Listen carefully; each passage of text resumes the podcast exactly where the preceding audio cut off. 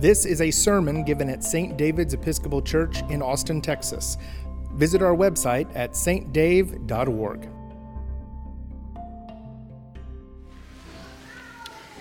Well, good morning, Saints. it's a joy to be with you this morning. And for those of you who do not know me, my name is Marcea Paul, and I work at the Diocesan Office in Houston alongside Bishop Doyle. Um, I help to manage his staff, and I help him with amplifying his vision and mission for the diocese and other duties as assigned. so, but I'm glad to be with you all today. So, imagine being an enslaved person in Texas at the beginning of another long, hot summer And this was the summer of 1865. And because of the state's distance from the rest of the divided nation, and given that Texas itself saw little action during the Civil War, it had been quite easy for plantation owners and enslavers to hide the news of the Emancipation Proclamation, which had been signed by President Abraham Lincoln two and a half years earlier.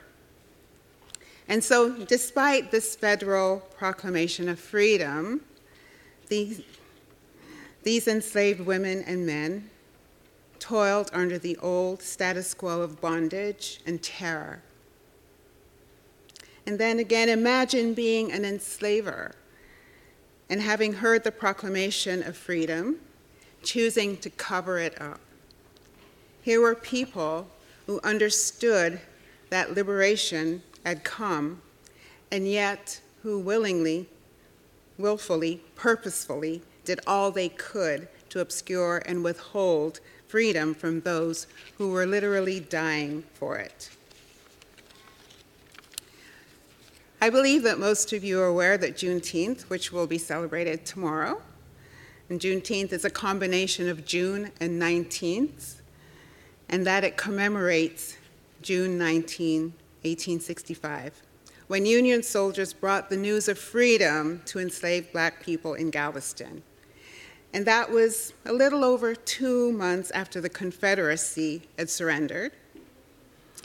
And the slaves learned that freedom they were hoping and praying for had been de- denied not just for two months, but for two and a half years. And in response to the deceptions of captors, oppressors, and enslavers, these citizens stood boldly in their freedom. They were free and they intended to live their freedom. So I invite you right now to just close your eyes for a minute and imagine that you were a slave on June 19th, 1865. I know it's hard to do. It's difficult for me, but just go there with me for a moment. Imagine on this hot summer day, you're working in the field, which you've been doing since the crack of dawn, and perhaps this is maybe the middle of the day. Or you're working in a hot kitchen, preparing food or cleaning a home or taking care of children. So you're there, and then you hear news that freedom has finally come. What would you do at this point? And you don't need to tell me, just think about what you would do because I'm not sure what I would have done either.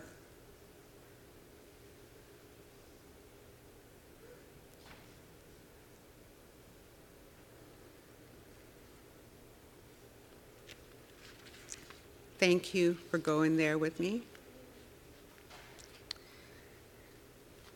So, on that day, 250 enslaved people were freed and despite the message to stay and work for their owners, which some of them probably did, Many left the state immediately and headed north to nearby states in search of family members who had been taken to other regions during slavery.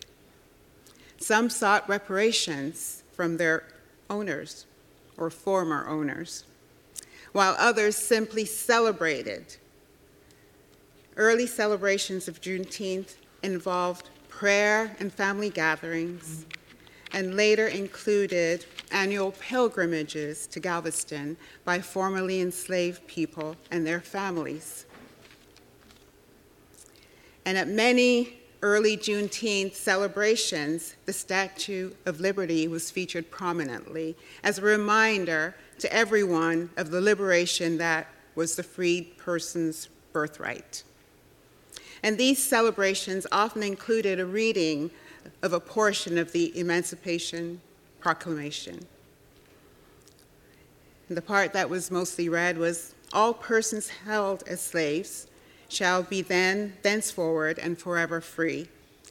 And the executive government of the United States will recognize and maintain the freedom of such persons and will do no act or acts to repress such persons or any of them in any efforts they may make for their actual freedom. In his letter to the Romans, St. Paul writes, We also boast in our sufferings, knowing that suffering produces endurance, and endurance produces character, and character produces hope. And hope does not disappoint us. And while I cannot, for the life of me, imagine slaves boasting in their sufferings, I can understand how suffering might produce endurance and how endurance produces character, which leads to hope.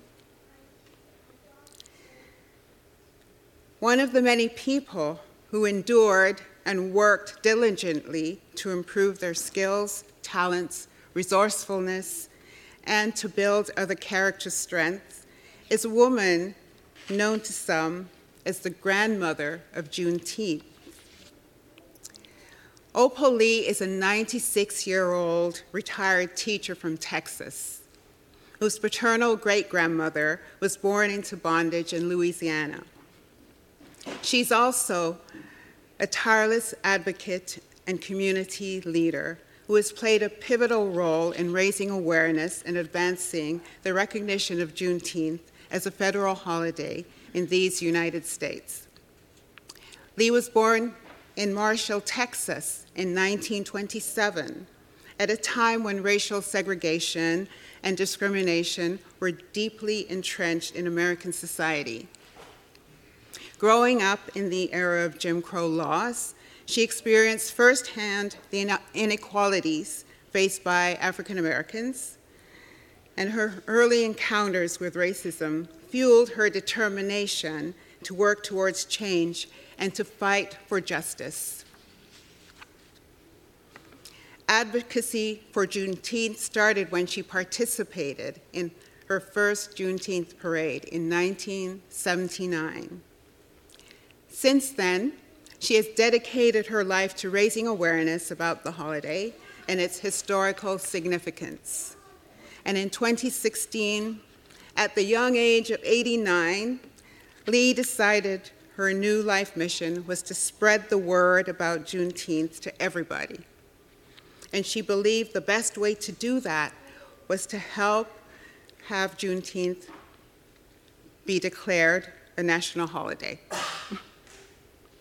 So Lee decided to start a walking campaign in cities along the route from her home in Fort Worth to Washington, D.C. And she walked that distance to deliver a petition to the White House. Now, it wasn't a straight line. She didn't walk in a straight line. but over several weeks, Lee arrived in cities where she'd been invited to speak and walked two and a half miles to symbolize the two and a half years it took for enslaved people in Texas to learn they were free. And Lee's efforts and unwavering commitment have garnered significant attention and support for Juneteenth. She became widely known as the grandmother of Juneteenth because of her advocacy and has been honored with numerous awards for her activism. Her work has helped to elevate the visibility of Juneteenth, leading to increased recognition at both the state and federal levels. And finally, her relentless advocacy and efforts bore fruit when in 2021, Juneteenth was officially designated as a federal holiday in the United States. On June 17, 2021, when President Biden signed the bill into law, Opal Lee was right there beside him. It took five long years, but Lee did what she called a holy dance. I'm not sure what it was like, but she did a holy dance stating it was a dance she and her ancestors had waited. They'd been waiting 155 years, 11 months, and 28 days to do. and now she said, we can finally celebrate. We can finally dance together, the whole country coming together to celebrate. This historic achievement marked a significant milestone in recognizing the importance of Juneteenth and its place in American history. And through her activism, she has encouraged dialogue, education, and engagement surrounding racial equity, equality, and the ongoing struggle against systemic racism. Even today, Lee continues her activism. And only this year, last month actually, the University of North Texas bestowed Opal Lee with an honorary doctorate at its spring 2023 commencement ceremony that took place on Mother's Day. In our gospel reading this week, Jesus commissions his 12 disciples to liberate and enliven the harassed and helpless Seeing the multitudes of sheep without a shepherd, Jesus is deeply moved, and so he tells his disciples, Go, go and proclaim the good news of the kingdom. Go and cure the sick, raise the dead, cleanse the lepers, and cast out demons. Go and touch, go and heal, go and resurrect, go and love Go and make peace. And friends, this commissioning is also for us. Major General Gordon Granger rode into Galveston, Texas on June 19, 1865, to spread the news of the Emancipation Proclamation, albeit two and a half years late. Oh, Opal Lee believed her mission was to bring awareness to Juneteenth by advocating for the day to be celebrated as a national holiday. It took five years, but she never lost hope, and I'm sure she'll be celebrating tomorrow. Friends, Jesus sent the disciples to a particular group of people, to the lost sheep of Israel. And you all at St. David's are doing amazing work with Trinity Center and with your other um, ministries. Yet, there's still work to do. Where else do you see lost sheep today? Where do you see people who need to hear some good news? What particular group of people could you go to? Who are there out there who are still harassed and mistreated? To whom might you go? And going is never easy. But the good news in all of this is that Jesus never sends us alone.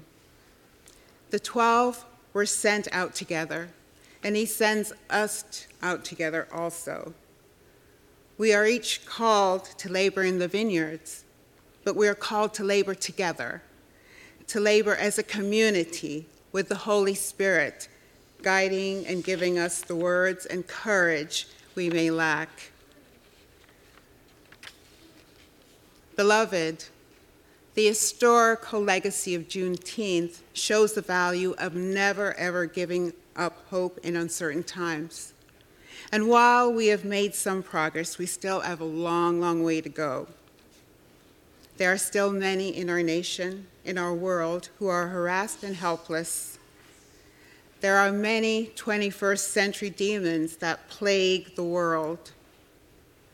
Will you work to usher in the kingdom of God? Paul tells us that hope does not disappoint. Friends, will you work to keep hope alive? Amen. You can find more lectures and sermons on iTunes by searching for St. David's Episcopal Church in Austin, Texas, or visit our website at stdave.org and click on the podcast button.